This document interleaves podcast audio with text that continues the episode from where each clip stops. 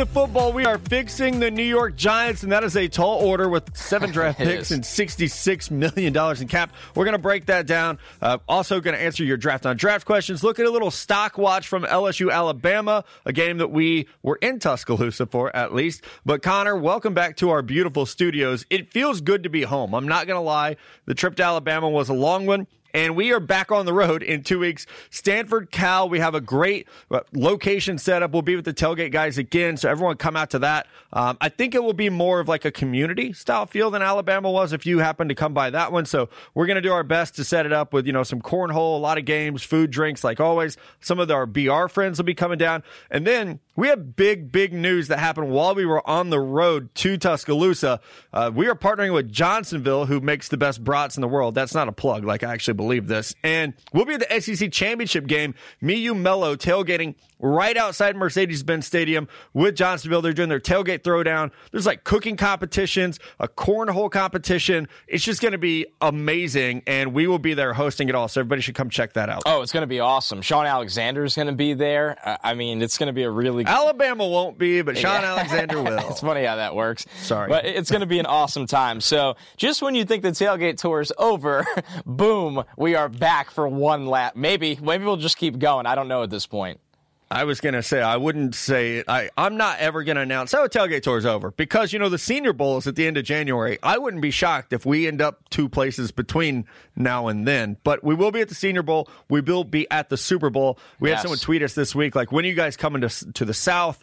Um, we'll be in Miami for the Super Bowl, Mobile, Alabama for the Senior Bowl. So if you're, you're closer to those places, get a chance to come hang out with us. But let's jump into the news, my man. As we were sitting here Tuesday morning waiting to record, Adam Schefter tweets that Vernon Hargreaves has been cut by the Tampa Bay Buccaneers. He was the number 11 pick in the 2016 NFL draft, coming out of Florida, a player that I really liked. Um, I had him as the number two corner in that class, only behind Jalen Ramsey. So a big Vernon Hargreaves fan. This was during a time, something you and I talked about before the show today, when it looked like Florida was DBU. I had Vernon Hargreaves number 10 overall in that class. Loved his technique. He was a little bit small, but he was, he was feisty, good technique, looked fluid and he got benched on Sunday. They've really kind of said that, hey, it's like a work ethic thing. It's just not there for him. So Hargreaves uh, now subject to waivers. We'll see. Uh, probably we'll let you know on the Friday show what we think of if he gets picked up. But he's owed nine million dollars. So I actually don't know if he'll get picked up on waivers or if this is a dude that will clear waivers and then be a free agent to sign anywhere he wants. Yeah, I think it'll be the latter because of that money owed to Hargreaves. And I know there's a lot of teams in dire situations at cornerback. I mean, two of them just played each other this weekend with the Jets and the Giants. The Bucks were one, so the fact that the Bucks are letting somebody go from their secondary tells you where Vernon Hargreaves' level of play has been at. Listen, Matt, you know, he's not even come close to living up to expectations. And I think no. there was times where the size was a concern, but you felt like he was a guy that can mirror and match with good athleticism. And he really hasn't done that. And, and forget whether it's he's been hurt or he, he needed to move inside to the slot. The lack of hustle to be benched is a gigantic concern. Bruce Arians is not going to stand for that. Todd Bowles is not going to stand for that. I think when you look at Hargreaves, there's just no way around it. He's been a gigantic disappointment. And this brings on a bigger conversation that is draft centric is why are Florida corners not translating to the NFL right now? In this times of arguing who DBU is, Washington puts out great corners, and they've had their fair struggles in the NFL as well, whether it is Sidney Jones, Kevin King, guys like that. Obviously, LSU has a lot of good, and it also goes back to safeties because someone like Marcus Maye has had a really good NFL career so yep. far, besides the injuries. Brian Poole, the corner that nobody ever talks about from Florida, has been one of the better slot guys in the league. Uh, for Atlanta. Yeah, for, as an undrafted, an undrafted guy. Too. He developed in Atlanta for a couple years. He's been solid for the Jets, even though their group's been miserable. But Teez Tabor, uh, you know, Quincy Wilson, uh, Vernon Hargreaves. I don't understand. And now we're going to have a guy in this draft in CJ Henderson that's going to be very, very well liked. How do we take this, Matt, when we have a what's clearly something going on from the same university at the same position? Yeah, and it's it's in that time span, like 2016, 2017 is really when you look at it, you're like, what what happened here?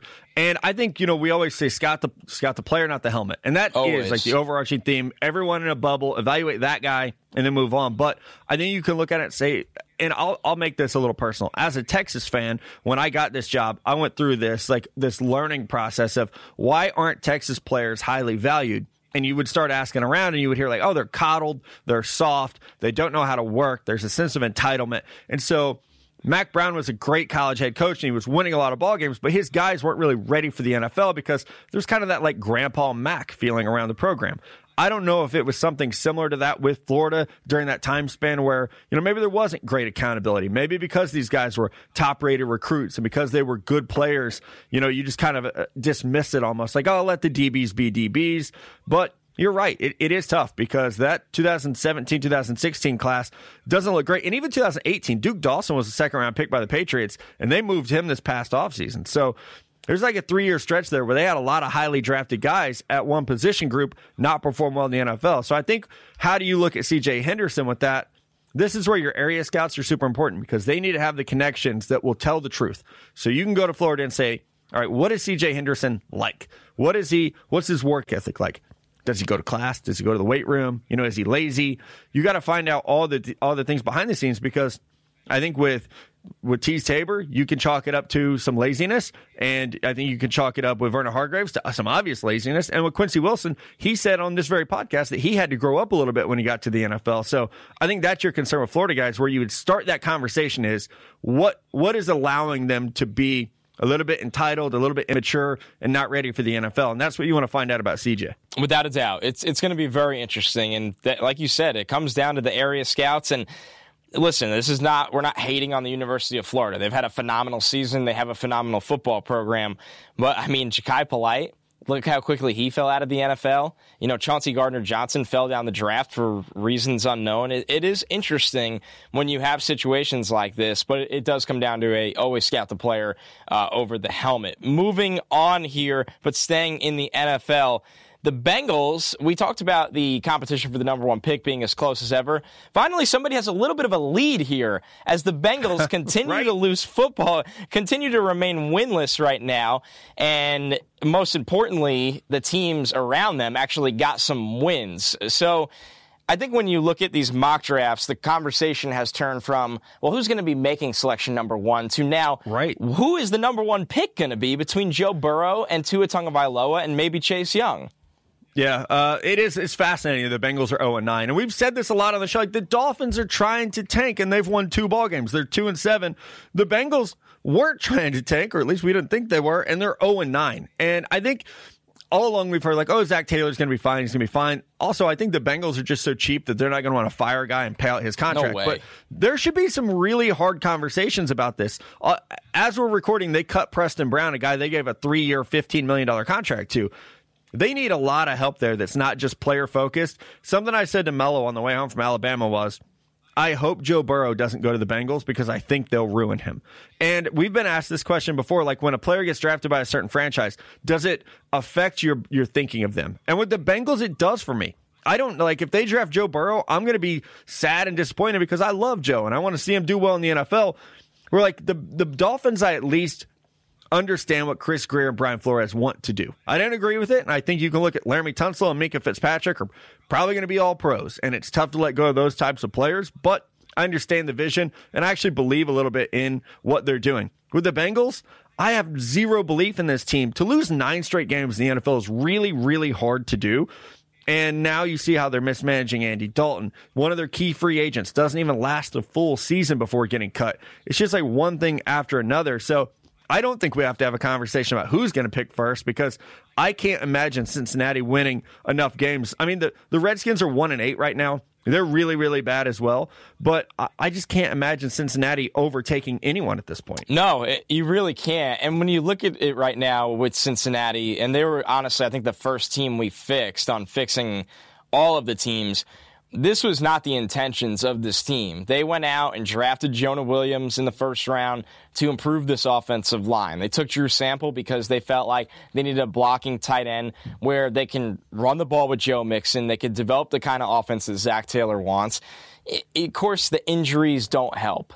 But at the end of the day, this is right. not a competitive football team. It's not. It, it, really isn't. I mean, they were embarrassed by Baltimore. Embarrassed. Absolutely embarrassed. And I think when you look at it right now, you have to wonder how do they start building this football team? Now, benching Andy Dalton and taking a look at Ryan Finley is the ultimate signal that they are going to take a quarterback. And yes. I think if you were going between Tua and Burrow for Zac Taylor, I think Tua's injuries will scare a team a little bit like Cincinnati. Don't underestimate the Midwest roots for Joe Burrow.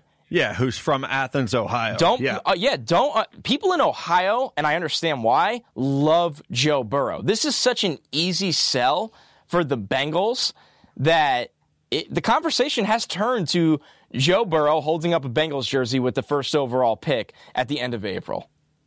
And I wonder if Justin Herbert gets in the conversation for them because of Zac Taylor. Like, if you look at, assuming God. that Zac wants to do exactly what yeah. Sean McVay's doing, I'm not saying no. you're right happen, though. You're right though. But he to- he perfectly fits what their offense wants to look like. So I think if it's the Bengals, we have to. It's a three quarterback conversation. I think if it was the Dolphins, you'd probably be like, okay, it's gonna be Tua. Like that's the pick.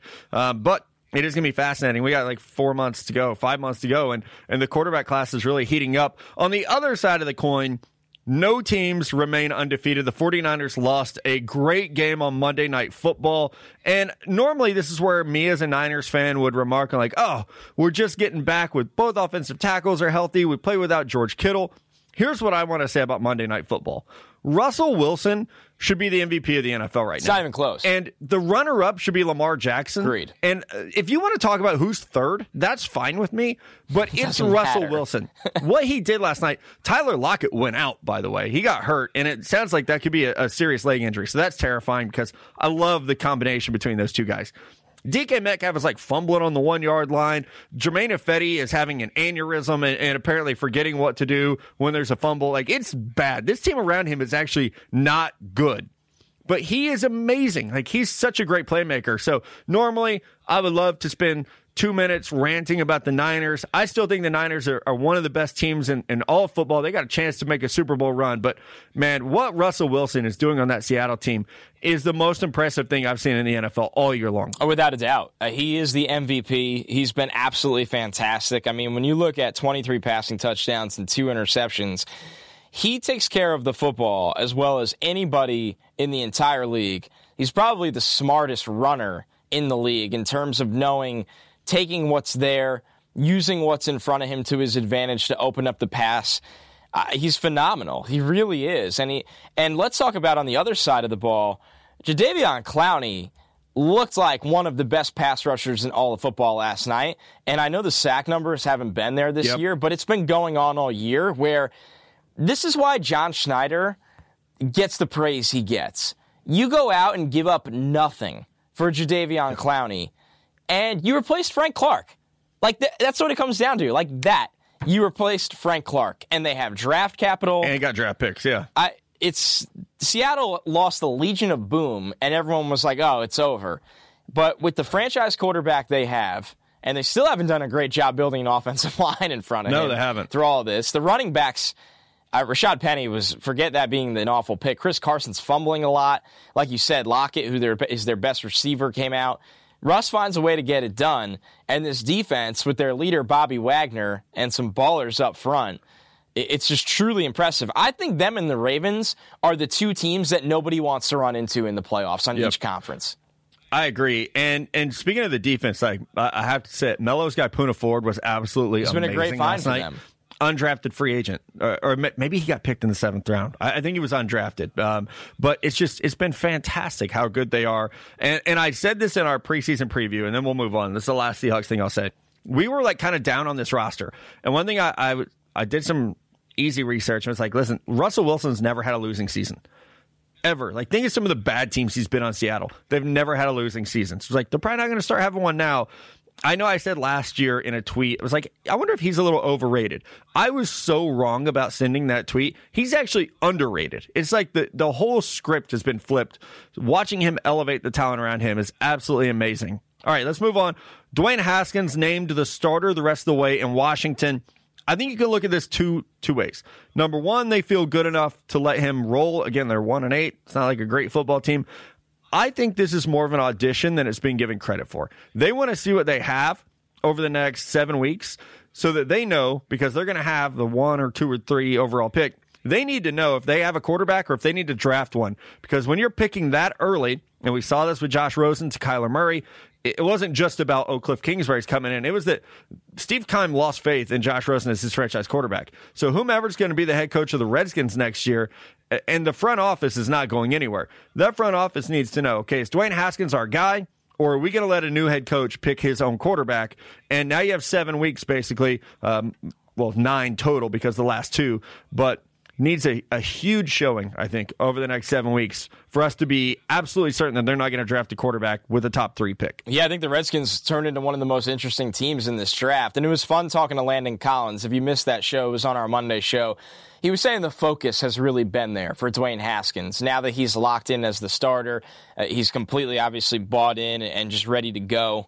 And I think for Washington, you have to wonder they're going to be staring in the face of an opportunity to probably take someone like Tua or Herbert. And it's going to be interesting. I think they should develop a team around Dwayne Haskins and give him a yeah. chance. If you take a guy that raw, like we knew Dwayne Haskins wasn't a top 15 kind of player, but he had promise if you develop him. This is not how you develop a guy, but it makes for an interesting scenario where they might be looking at that situation. They're like, hey, we're bad enough we could take another quarterback. Yeah, and it, it, does. It bears watching. And I'm not saying they should give up on Haskins again. I liked him. I, I really felt like he was good for Jay Gruden's scheme. Jay Gruden's out. Dwayne Haskins could be going with him. So it's there's a lot of intrigue around the quarterback position. Kind of let's take a break. We come back. We're going to take a look back at that LSU Alabama game, but not the names that you've heard all week long. Not so much Joe Burrow, not so much Tua, but the under the radar guys whose draft stock went up following one of the greatest games we've seen in college football in a long time. It's time to talk some draft stock following the game of the decade. Alabama LSU, the Tigers pull off the upset on the road. A great game.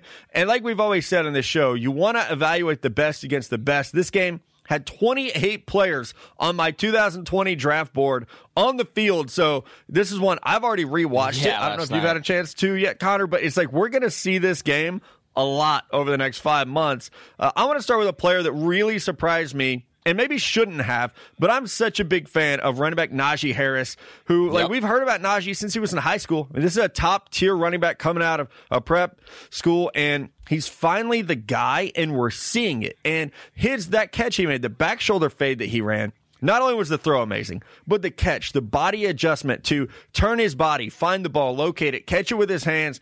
He runs with power, he runs with speed. I don't know if he can get into the first round just because there's it's hard to get a running back in the first round this day and age. We saw Josh Jacobs drop to the end of round one last year, even though he was a top five player for me. With Najee Harris, I think he'll be drafted in round two, and I think he'll be an NFL starter and could be a high caliber NFL starter at the same time because he does everything you want I mean, he's he's big, he's fast. We saw the hands, the route running.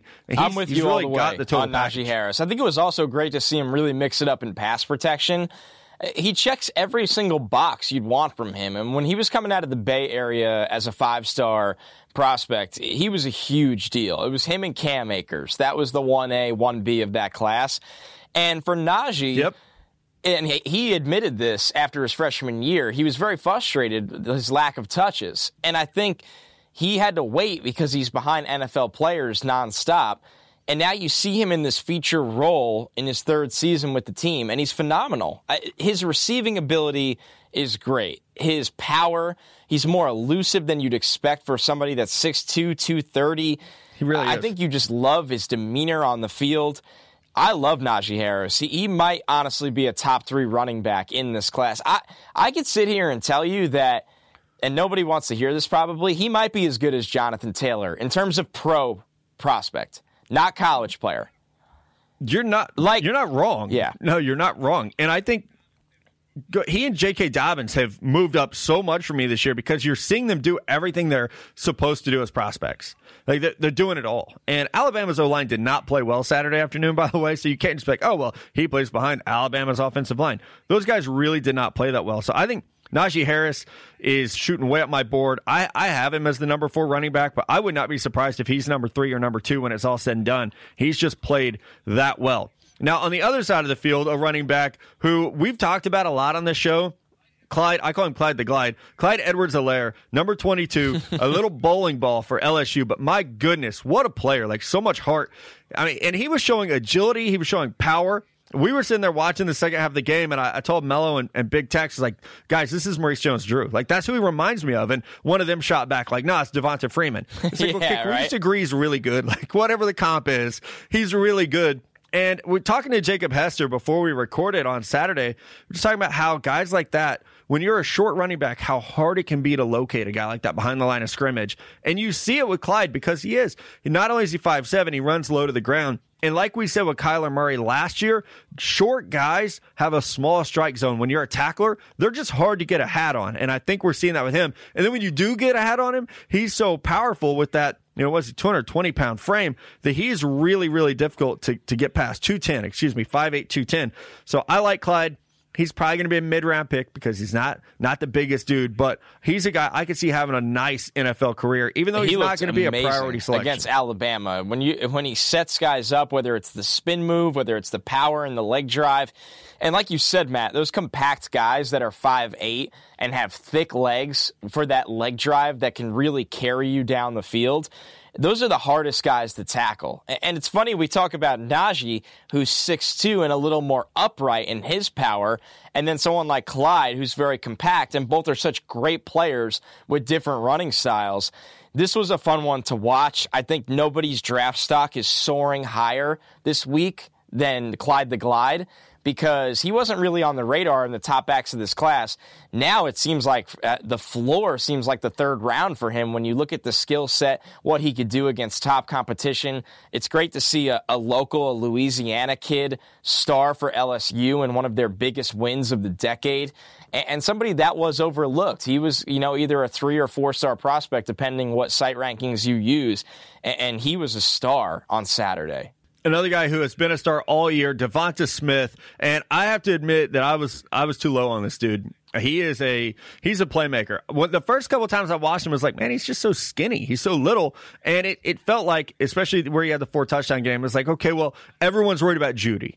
So I don't know if Smith is actually a playmaker in his own right. Well, LSU actually has the dudes to put a body on everyone and and a good body on everyone. And Devonta Smith worked guys. I mean, one of our favorite players in college football, Derek Stingley Jr., who's a true freshman, yeah, was, he looked awful, and that was Devonta Smith setting him up. Setting him up with his routes. He had the huge uh, punt return. And this dude's just, he's a playmaker. Get the ball in his hands. You heard during the broadcast, they talked about how he has the best hands of any of these Alabama receivers and that shows. Jerry Jeudy drops two touchdown passes trying to body catch. Devonta Smith, there's no body catching with this dude. He has a very, very good catch radius, especially for, uh, again, a receiver that's not very big. I think he's listed at 170 pounds, and, and that might be soaking wet. He's 6'1. He is very, very lean, but I see big playmaking skills from Devonta Smith where I just, I, I would get the ball in his hands. I think we have to talk about him as a round one receiver, which would put three Alabama receivers who I'm are with all you all the way. in He should one. be in round one. When you look at the receivers that have dropped over the years, Terry McLaurin comes to mind. Smith is one of those guys where physically won't really wow you. I do think he has underrated speed. I think he's a 4-4 guy. Uh, Maybe even 4-3-9, 4-3-8 kind of range. He's Mr. Production. I, I, I, lo- I like Henry Ruggs. The 4-2-3 or whatever he's going to run is going to be amazing. He's probably going to be great in an NFL system that attacks the ball, that attacks the field vertically. Smith's a more productive player, and it's not even close. He, he shows up every single game. He makes tough catches. He's a tough player. I would take him round one and really not look back. I think when you look at this class, how congested the wide receiver group is, because Jeudy's going to go round one. CeeDee Lamb's going to go round one. Ruggs is going to go round one. Tee Higgins might find his way there. It, it might be one of those situations Yeah. where he slides out and everybody's calling on day two to trade up for this guy. Yeah, whoever has pick 33, um, eh, the Bengals, Yeah, actually, they should go. just draft him and pair him with Tyler Boyd if that's the way that it goes, because that's, that's easy money. The last one for me, a guy who honestly was not on my radar until this week, Jacoby Stevens. I thought the LSU secondary had a rough night. Um, we mentioned Stingley had a rough night. Fulton got hurt. Grant Delpit continues yeah. to refuse to wrap up when he's tackling. But I thought Jacoby Stevens really showed himself as, you know, almost a hybrid guy. A lot of times he was blitzing. It seemed like he was trying to spy Tua, but you could see him pre snap. I mean, he's like f- frantic, you know, like yelling at guys, getting them set up. The leadership from Jacoby Stevens really, really impressed me. I don't know if he'll come out this year or not. I'm definitely not advocating for him to come out by listing here, listing him here. But I was very impressed with his play in a game where I, I wanted to see more from Grant Delpit, and I ended up more impressed with Jacob Phillips at linebacker and Jacoby Stevens at safety than I came away I really with very similar impressions. I think Stevens just looked like the less flashy and safer – you know, tough football player aspect. Then Delpit, when you see Delpit in pads, you know his ability in coverage, you know his ability as a blitzer coming downhill he's just missing some tackles right now. And I think that's the most important thing for a safety is that reliability on the back end. So for Stevens in a game where let's be honest, Matt, the back ends of these defenses were, were targeted and pressured nonstop. For somebody that could play up front or on the back yep. end, it was a very, very impressive performance. Yeah, really was. Uh, just a great game overall. Like I said, we're going to be breaking it down uh, on our own.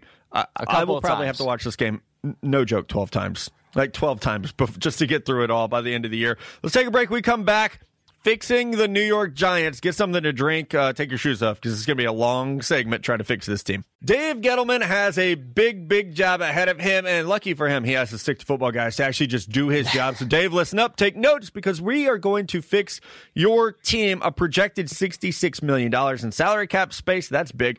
And right now, seven picks in the NFL draft. That will fluctuate a little bit, um, I believe, with the Leonard Williams deal. So, we'll wait and see what happens there. But as far as free agency goes, Connor, um, who the head coach is matters a lot. Who the GM matters a lot. So actually, if the Mara family were to ask me what to do with this team, I would fire them both. Dave Gettleman, see ya. I know there's like, you know, some loyalty there and it's nostalgic. I would fire Dave Gettleman. I would fire Pat Shurmur. And I know we've said his name a lot, but I firmly believe it. Matt Rhule would be really, really Without high doubt. on my list of people to get.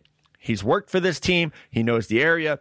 We've talked about instilling a culture, um, bringing in leadership. Maybe not the most exciting X's and O's guy out there. He's not Sean McVay or Kyle Shanahan, but I think a really good coach, like a football coach, who could bring in a good staff, whether that's reaching out to Todd Monken or reaching out to, you know, guys in the college game that we could see him bring over. So I think Matt Rhule and again, this is going to be a very, very interesting name because there's going to be Matt Campbell's going to get talk, Lincoln Riley's going to get talk. I think Matt Rhule's the college coach most likely to make the jump. I think so too. I think eh, there's all kinds of rumors floating around whether, you know, Adam Gase survives in New York, whether Pat Shurmur survives in New York. After Shurmur took the loss to the Jets, the heat is on him more than ever. Matt Rhule has worked for the Giants before. I think it's I think it's a hire that makes a ton of sense. I really do. Now, the question is eh, are the Giants going to take that kind of what they consider a risk, I guess is what you could say? Because the Giants are not a team, I think, that this is the kind of hire they often make, where they're going to reach down into right. a program like Baylor and hire the college guy. That would surprise me. But I think this is the time to do it. I think it would be great for the Giants. I think Matt Rhule would go there in a second. Matt Rhule is from Queens. Matt Rhule, like I said, is coach for the Giants. Matt Rhule wanted the Jets job last year. He would definitely want the Giants job this year. I think when it comes down to it, that's where this conversation starts. Now, I know the dream for a lot of people is Lincoln Riley. I still would be shocked if he went to New York. One name that's been tied to this team that I would not like at all would be Brian Kelly if anything happened with him at Notre oh, Dame. God, I think no. that wouldn't be smart. The Giants are an interesting team. Would they go for somebody like Robert Saleh? You know what I mean? Like when you look at Saleh, like from the 49ers right now, that defense is getting a lot of praise, and that falls back on the defensive coordinator where somebody like Saleh is going to get interviews. I don't think they would go for someone like very young like Mike McDaniel. I don't think that's the kind of job for him, although I think he's more than ready. So for the Giants, that's where this decision starts is what do they do with this head coach? But they have to move on from Pat Shurmur. Right, and you can look at the list because they actually announced a list of candidates last time around, and Josh McDaniels was, I think, kind of the front runner for this job back in the day or back in 2018. So I would wonder if Josh McDaniels' name gets thrown back in. It's been assumed that he is like the head coach in waiting with the New England Patriots, so I think you have to factor all that in. You know, they, they interviewed Matt Patricia. He's gone. Steve Wilks was another guy who had a really good relationship with Dave Gettleman. I don't think Steve Wilks has done anything since 2018 to be considered a head coaching candidate. Same for Eric Studesville, who was with Yep. the Broncos. There's just Jim Schwartz. His name's going to be out there a lot. So those are the two where you could see, like, okay, maybe Schwartz, maybe McDaniels, but Matt Rhule makes a ton of sense. Like you said, uh, Saleh and McDaniel from San Francisco are going to get a ton of calls. McDaniel is is young, a little bit inexperienced. I don't know if the Giants will go that route. Someone will and should, but finding the right head coach is, is the first step here. Now, as far as free Well, agents go, hold- hold the on, Giants have. Are we going to talk Wait. about if Dave Gettleman deserves to be that have that job or not? Oh, he doesn't deserve to at all. Giants I, sorry, fans, I thought that was see that's the problem here is that I agree. I came into doing this fixing segment and I was like, we have to fix this team with the thought that Dave Gettleman's not going anywhere because I don't think he is.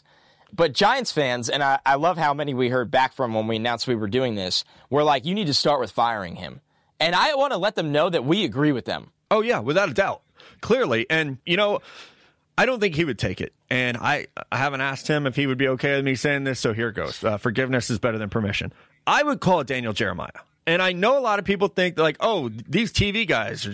Daniel Jeremiah is not a TV guy. He was a scout for three Yes, teams, a high level like, a- a high level one. Right. Like not even a scout. He was a director Yes. of college scouting. And like listen, the job that Mayock's doing is very, very admirable. He's doing a really good job. And DJ has more scouting and more organizational executive experience than Mike Mayock. There's a reason Joe Douglas wanted him. There's a reason a lot of teams have wanted him. So I don't know if he'd be willing to move from the West Coast to the East Coast, but the Giants are like, that's a prestige job. Like, listen, I would take the Giants job if they wanted to hire my dumbass. Like, there's just there's that's one of the jobs you can't say no to. So obviously, you know, like Ed Dodds is going to get a lot of play. Mike Borgonzi is going to get a lot of play. I think DJ would be up there. Elliot Wolf's name a couple years ago was like red hot. I think that that has really started to die down to where when he was in Green Bay, it was like, oh, he's one of the hottest young names in football. I don't really think it is anymore. So if it were me, if I had to put my name on three dudes, Daniel Jeremiah would be at the top of my list. Ed Dodds would be second. I think Mike Borgonzi, who's with the Chiefs, would be third. And, and there's you know there's others out there. There's a couple dudes in Seattle who are really good, and they've interviewed for jobs. You know, Fitterer Yep. almost got the Jets job. So like there are good scouts out there, good directors out there, but. I'm telling you, Daniel Jeremiah would be at the top of my list. I can't disagree with that. I just wanted to talk about this GM conversation because it's one that needs to it needs to happen. We have to have a Yeah. conversation about it. Uh, yeah, and my bad. I thought it was just assumed. So, moving on to the guys who are actually free agents. Leonard Williams, obviously, um, uh, whoever the the GM is has a decision to make here if they want to sign him. Because if they don't sign him, um, the draft pick compensation changes. Marcus Golden, who has had some good has. playing spots. Mike Remmers. And then David Mayo. Those are like the key free agents. That's it. So not a lot of key free agents on this team. Some of that is because they haven't drafted that well. So like they're not they're not really trying to hold on to guys. I would keep Leonard Williams though. And not because I'm a huge Leonard Williams fan as far as what he's done in the NFL, but because you gave up picks to get him. Uh, you gave up a third round pick for a guy. I think you have to re-sign him. I'm with you as well. I don't really understand this trade because I, for all the times we don't like what the Giants do, I actually like their interior defensive line a lot. And, and I think with Leonard Williams, uh, I think he's happy to stay in New York. He's repped by uh, Vayner Sports, who are based out of New York, so I think they would like to keep him here. And, I think it's going to cost a decent amount of money. I think that's the problem. And I think it goes back to something that I had a huge problem with is, and I know we just talked to him, so it might seem a little biased, but we felt like this before it. I still don't know why this team didn't franchise tag Landon Collins. With the money they have, the I- lack of players they need to re-sign, you didn't have to give him what the Redskins gave him. But I don't really know why he why they just let him go. I, I really can't explain it, and that goes back to another reason why I don't know why Gettleman's here. But let's stick to the let's stick to the fixing here. I think they do have to re-sign Leonard Williams. You gave up a third round pick that is now going to be a top of the third round pick for the New York Right. Jets. You gave up a fifth round pick that will turn into a fourth if you do re-sign him before free agency, which they probably will. I still think Leonard Williams is very young and can be impactful, and something we're going to get to when we do the mock draft, which I lied to you, Matt. I didn't. end up doing a mock draft. They need to solve the edge pass rushing group, and that might help Leonard Williams on the interior a little bit.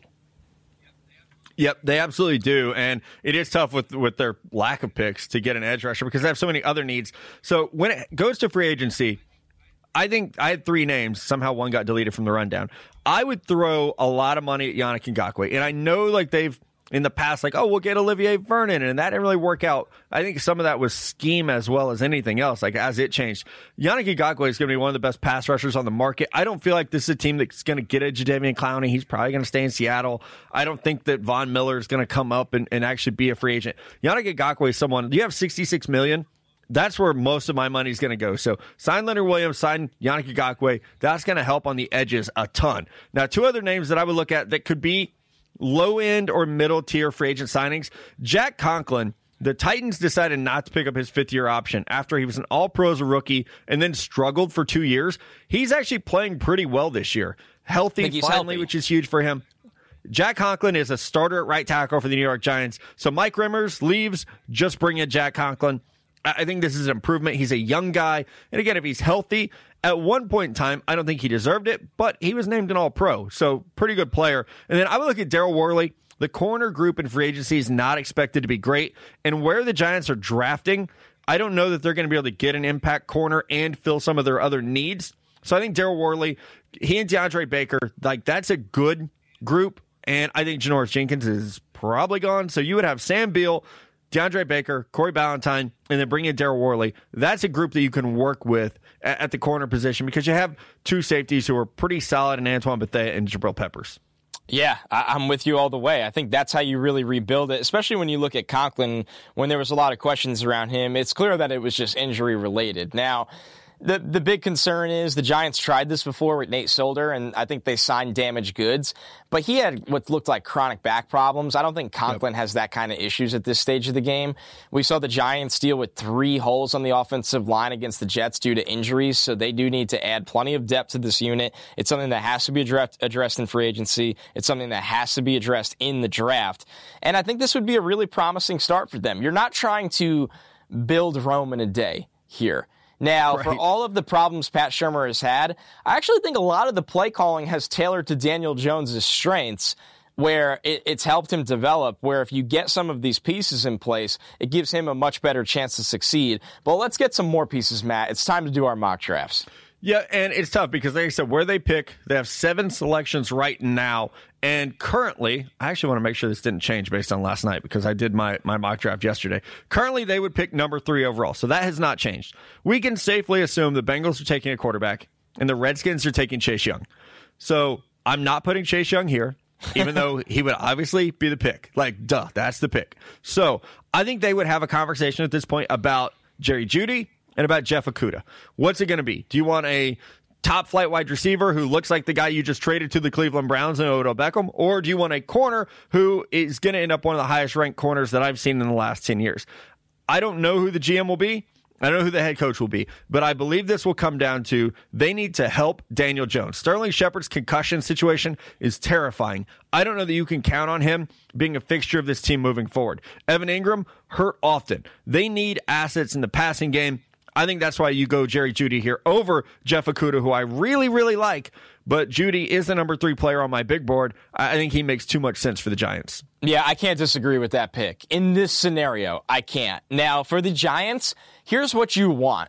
You want to keep losing and you want to get Chase Young. And right. yes, that is stating the obvious here, but you want whoever's picking one and two to take quarterbacks and Chase Young falls right into your lap because that's the quickest way that's basically your Nick Bosa scenario, where I'm not saying you'd be the 49ers next year because you don't have Kyle Shanahan. Sorry. But when it comes down to it, Chase Young can impact a football team next year like Nick Bosa has impacted the 49ers this year, right. where that's the dream pick at number one. But I do agree with Matt's fallback option. I think Jerry Jeudy is good enough to be the number one wide receiver for Daniel Jones with the third overall pick.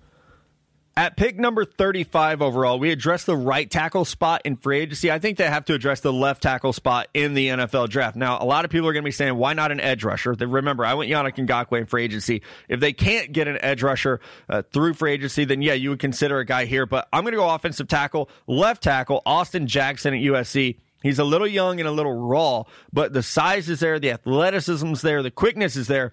I think one of the only concerns is inside power, and that can be developed. The, the Giants also have two pretty good offensive guards, so I'm not as worried about that inside shoulder with him. I think Austin Jackson, just a junior, so maybe doesn't come out. I think if he does come out, he's going to end up in the top 40 picks based on not just potential, but his readiness. It's rare to see an athletic left tackle with a mean streak, and he definitely has that. Yeah, he really does. I, think we've been talking about him a lot these last two weeks as some something of a riser a little bit and just the tools that he has. Now, I went with the offensive line as well, and somebody that we saw on Saturday here, and somebody we've watched over these last two years, Jedrick Wills. I, I think he's mean. I think he's nasty. I think the play experience he has from being on Alabama in the SEC is something that the Giants, especially with Gettleman, would highly, highly value. I think the key here is the Giants have what you would consider still holes on this offensive line, and specifically probably right tackle for next year. I think Wills could be a plug and play right tackle that would really open up what they want to do, and that's run the ball with Saquon Barkley. Yep, I, I really like Wills. I thought he actually played better than Alex Leatherwood, who yeah, he did. Leatherwood a had bit. a tough game. Did uh, K'Lavon Chaisson did not have a tough game. He had a really no. good game. Round four, pick 99. And this would be a Dave Gettleman pick. It's actually something I would do as well. I think the linebacker corps needs an upgrade to the point where, like, when the Giants were picking fifth and sixth, I really liked them as a spot for Isaiah Simmons. But here's a name that we have not talked about enough Chazz Surratt at North Carolina. He has been on fire this year. His production is outstanding. He can play middle linebacker, whether they're sticking to this 3 4 they're in now or they go to a 4 3. He's a redshirt junior, and he's not the biggest dude. One thing I like about him, he's not going to have to leave the field in nickel situations. So, yeah, he's a little bit undersized. He's probably going to be flagged as a hybrid by some people, but I like his play in the middle of the field. Let him roam. Let him drop into zones. Let him chase the quarterback a little bit. He's shown for the Tar Heels this year just amazing production in all three phases of the game for a linebacker. So not a not a priority pick, but a top 100 guy for me. I really like that pick. I, I struggled to find a linebacker with the draft picks they had, and this is why I kind of wish they still had that third round pick because that's the sweet spot where you might be able to find a gem at the off ball uh, off ball linebacker position. I just couldn't do it. In the fourth round here, I kind of took a BPA approach. I took Ke'Shawn Vaughn because yes, when Saquon Barkley's hurt, they need something better at the running back position. But I think you can play Vaughn with Saquon as a pass catching, home run hitting kind of running back that could probably find his way on special teams as well. The Giants can't be in a position where when Saquon goes down, the offense goes down. And I think later in this draft, they should find some insurance with a speedy running back. Yeah, no, I like that pick a lot. Uh, round five, pick 131. I went back to the corner position. Uh, again, even if they get guys in free agency, Janoris Jenkins is gone. Sam Beal, we liked him as a supplemental draft guy, but he has not flashed much at all. So I'm going to go Cameron Dantzler from Michigan State. Uh, someone who I like his size, 6'2", 185, a redshirt junior. So again, might not come out, but sounds like he's leaning that way this is one thing that I think they need in this secondary is more size. They need physical guys who can match up, you know, with the Alshon Jefferys, someone who can press Terry McLaurin at the line of scrimmage, guys who can, you know, bang with Amari Cooper. They need more size at the corner position. So I like Cameron Dantzler. I mean, he's gotten worked a little bit this year. It's a bad Michigan State team, which I think makes him a little bit of a tough projection. But 6'2, 185 and, and physical at the line of scrimmage, that's something I'm going to take a chance on this late in the draft. And they need to. They need more corners. They really, really do. And that's why I went with corner as well. This guy would play in the slot, though. That's Miles Bryant from Washington. He's tough. He's feisty, but like we always say on this show, he's just tiny. He's really yep. a smaller guy, and that's going to cause him to slide, especially if he doesn't run well. But I think he can mix it up for this Giants secondary where you know, we haven't seen a lot of Sam Beal. I actually think he played for the first time this weekend. Yes.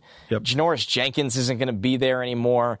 They are really going to have to take some swings at corner. So you went for the guy with length that could play on the outside. I went for the guy that's a little quicker and feistier for the inside. Giants probably need one of each of those. Well, speaking of undersized and quick, that's where I went in round six, pick 163 with Darrell Taylor from Tennessee. Just senior picked bowl. up a senior bowl. Yeah, so we'll be excited to see him. I like Taylor, and people might be like, oh, this is kind of late for him. He's so uh, not undersized. He's like six four, but he's kind of skinny. Like when I watch him play, it's like okay, he has a really good first step, but he really doesn't have a whole lot of power. So I like Taylor. He has a chance to impress me at the Senior Bowl, at the Combine. Right now, he looks more like a situational pass rusher. So I think that's why you get him late. But if you're willing to stand him up, And again, he's probably a third down guy, at least to begin with, but maybe can develop, add some strength, and become an every down player. Round six, you're you're betting on a trait basically. His first step trait is good enough for me. Yeah, I'm with you. They did that with Oshane Ximines last year. I say keep stacking yep. the deck and getting more pass rushers. And nobody gets sacks in bunches like Darrell Taylor. So if he's on a good Darrell Taylor week in Senior Bowl, nobody will be able to block him. It's going to be hilarious to see. I went with Kendall Coleman from Syracuse, so they take a bit of what would be a local guy here. Coleman had 10 sacks last year, and I thought would be in the conversation as a day two player in this draft he just hasn't been there, Matt. It hasn't been there for this yep. defense. The production hasn't been there. Maybe because of the traits, people do take him earlier than the sixth round, but two and a half sacks this year. Syracuse just kind of treading water, and I think what's been a disappointing season for their standards and what they expected. But I still think Coleman can play. And in the sixth round, like Darrell Taylor, why not take him and see what he could do to get upfield against the pass? He picked up a Senior Bowl invite as well, I think. I think I saw that. All right, pick 195, the last one, round seven. Uh, I'm going to go safety here, try to build depth in the secondary because I went wide receiver early, and that, that's a philosophy of mine. You draft a quarterback almost every year, and the year you don't draft a quarterback, like load up on receivers and secondary players because you can get athletes late, and those skills translate a lot better than like, let's draft another offensive lineman. I would always take safeties, corners, receivers late, and, and a quarterback like every other year. So, having said that, Jalen Elliott, a safety from Notre Dame, can come in. I, I think he, number one, he could be a special teams player. That's one thing I love about Notre Dame. You're going to see guys like Jalen Elliott. You're going to see uh, Gilman. You're going to see Chase Claypool. Like they're going to play special teams. So I know he's ready there. Really good size at 6'1", 208. This is a really good backup to Jabril Peppers type guy who, again, can maybe be a third or fourth safety, but can definitely help on special teams. Yeah, and I went with that theory of yours to take these kind of players late, only on the wide receiver end. Antonio Gandy Golden, he feels like he's been the small school golden child this year coming yep. out of Liberty, but he's built like an NFL player. 6'4, 220. I actually think he'll run well for that size. The production's been great. We're going to know a lot about this guy after the Senior Bowl because I want to see him get off the line. I want to see him in one on ones against these cornerbacks that'll be in the NFL. That's the time where you go and show, hey, I shouldn't have been playing at Liberty. I should have been playing in the SEC, the Pac 12, the Big 10, Big 12, where he'd have 3,000 yards every year. It doesn't matter. So right. I think when you look at Gandy Golden, the Giants have done a nice job with late round wide receivers. I think Darius Slayton has been a phenomenal find for yep. them this year. Keep stacking the deck and see what else you could find. Yep, going to be a lot of fun. All right, let's take a break. Last one of the show. We come back. It is draft on draft time. It is draft on draft time. We got four great ones today, starting with our guy Robert with two B's. I'm trying to grade slash rank players on my big board. Does it ever happen that a player with a lower grade ranks higher than a player with a higher grade just based on positional value? So for me, no. Um, like top players, top player. The only way positional value comes in is if there's a tie. So say on like the this scouting um, grade scale that I use, like say there are guys who are both 7.0s. Well, the positional value or the player I feel better about is going to be higher. So I only shuffle guys with the same grade. Like tiebreakers are sometimes positional value for me. If that, I hope that makes sense. It does in my head. It makes a lot of sense. I think the way Robert with two B's is framing this question is more of how a decision maker would frame it, where teams would make a board and it goes by player grade, but they will draft a player with a lower grade plenty of yes. times that's yes. available because they need the position. Need, the, yep. The coaches like the player better. But for us, strictly as evaluators, I don't do that. Like, I, I have running backs in my top 30 every year. I was just looking back at the class from two years ago because I wanted to see where I had guys like Lamar Jackson and Ronald Jones and I, I think I had Ronald Jones is like a top 32 player, and it's like no team. You know what I mean? Like, what are the right. chances Ronald Jones was going in the first round? Is kind of the point. So it's grades are just so different than positional value and how you would draft a player and all that stuff. And it really keeps it simple if you just go by strictly what the grade is. Yep. It, for us, like again, that's for, I think that's where a difference between media and team evaluation is so key and like we could have a conversation about that every show and never run out of material because it is it's so important situation environment scheme all that. So second question. Garth ask what's your take on cougars washington state cougars quarterback anthony gordon? Will the fact that he couldn't beat out gardner minshew hurt him? So i, I liked this question for a number of reasons. Anthony gordon's an interesting guy because yep putting up huge numbers for Washington State as they do. Shocking. but also, this idea that a player's not good if he couldn't beat out another player is fascinating to me. I dealt with this over the weekend. People were like, if Joe Burrow were good, he would have beat out Dwayne Haskins. Dwayne Haskins threw for 50 touchdowns and was a Heisman finalist as a one year starter. So, no, it, it's not. So, it's not that simple. Not to pile on my guy Garth. This just is a launching off point. Number one, also, Joe Bur- Burrow got hurt and was also focusing on basketball. So, Dwayne Haskins was able to win that job. But I don't subscribe to this belief that X player couldn't beat out Y player, so they're not good because there's a lot that goes into that. Gardner Minshew was a player that Washington State was the only school that really offered him a chance to play. I'm sure Mike Leach loved him. Also, like Gardner's leadership skills are going to keep a lot of really good players on the bench. Having said all that, I think Anthony Gordon's a late round pick at best. He's like 185 pounds. He's just not a very big guy. He's skinny. I think you have to throw out a lot of what they do in that scheme.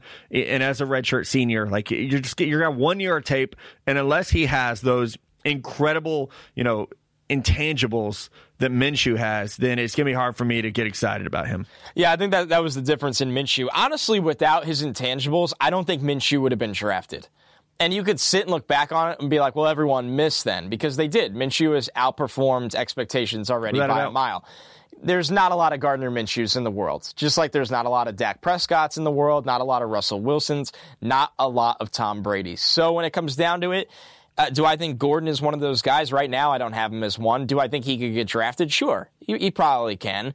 I just think you have to ask uh, what is his ability physically and what right. hides him in this system because this system is notorious for putting up, you know, mediocre uh, talents or guys with mediocre traits put up really, really soaring kind of numbers.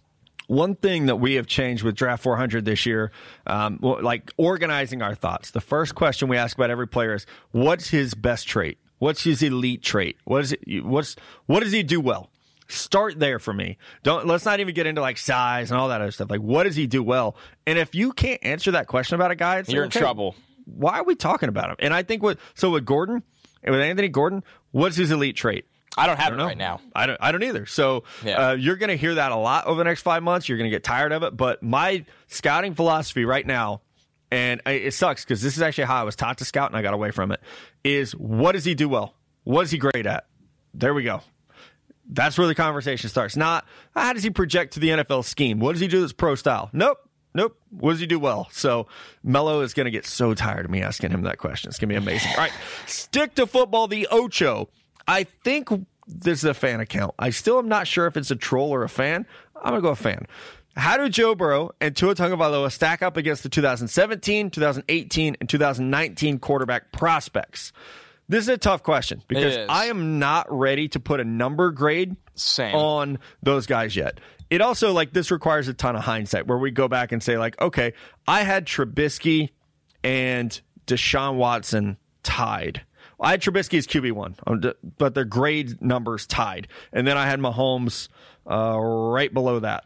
So it's like okay, based on those grades for the league, obviously I like these guys better in terms of a number grade. But once you factor in like how you were wrong about those guys, it really becomes difficult. So I did not love the 2017 quarterback class. I didn't have anyone ranked in the top 10. I don't think I had anyone in the top 15 even. 2018, I liked Sam Darnold and Josh Allen. I like Josh Rosen, I like Baker. So I had all four of those guys in the top 12. So it, it just, it, it gets tough. Um, really I think tough. on number grade, Burrow will probably be similar to Sam Darnold would be my guess. Okay, that's high. That's very high. Yeah. And then last year, like I didn't like anyone last year. My top quarterback last year was Kyler at 13 overall, so I guess I kind of liked him. But yeah, yeah, I would guess Burrow will be right around where Sam Darnold was, and Tua. Tua's injuries just they scare me so much. Yeah, they're scary. Um, I so we'll see there. I don't think I'll have either of them graded higher than I had Watson and Kyler. So I had Kyler fourth overall last year, which is extremely high. high. Damn. Extremely yeah. high. Watson was my QB one. I don't know where I had him on the big board. Uh, I had Rosen and Baker very high. I had them as top 10 prospects that year. I had Lamar Jackson a couple spots over Darnold, but I liked both of them enough where they were top 25 prospects. So I think Burrow And Tua will lean somewhere in the middle of those guys where I don't think I'll have them higher than Watson, Kyler, Rosen, Baker, maybe right around there. It's uh, like I don't. I'm the first and foremost to say I don't think Burrow and Tua are necessarily special. And when I say that, I mean I don't think they're elite quarterback prospects. Like you can find flaws in both of them. Yeah, yeah but I think they're good quarterback prospects. And similar to the last couple years where Kyler, Watson, Rosen, Baker, those guys were all on my top tens. I think Tua and Burrow will both finish in my top tens. So it's it's very like it's a standard year in my eyes. Like they're, they're not luck. We always go back to luck right. where like everybody looked at Andrew Luck and they were like, he's going to be great. And if you don't think so, yeah. you're an idiot. And he was. When he played, he was great. Yeah. He was absolutely great. So it's interesting. It's very interesting. I think it's hard to answer this question, though, Matt, for me, without having actual number grades on them right now. Yeah, and I, will say I think our number grading scale is changing this year for Draft 400. So I know that's going to throw a, a, bit of a bump in the road as far as historical comparisons go. So that that is going to make it tough. But trying to evolve. Like I've been doing this job ten years, you still trying to. to get better at it. Right. So trying to to make things better for us, better for the readers, better for the listeners, everything. All right, Alex Curtis, longtime listener, first time caller. I know you guys like to talk traits, but does Fromm's lack of production this year worry anyone in the scouting community? Yes. Yeah, uh, there are a lot of things. With, that's why I pause. There are a lot of things with Fromm that worry me. And this is a, a, part of a bigger conversation we can have about like environment is going to matter for Jake Fromm. Like where he goes and what he's asked to do is going to really dictate whether or not he's a good NFL quarterback. I I think he's a round two guy who, if he were bigger or had a bigger arm or had better production, you could bump him to round one. But like I'm going to keep him in round two if he comes out this year for what like what I was saying before, what's his elite trait? His elite like his best trait might be his toughness. Like his second is probably accuracy. But like yeah, the production bothers me a little bit. I think some of that's also just that offense. Like it's just not, you know, this isn't the big 12 where guys are throwing for 700 yards a week.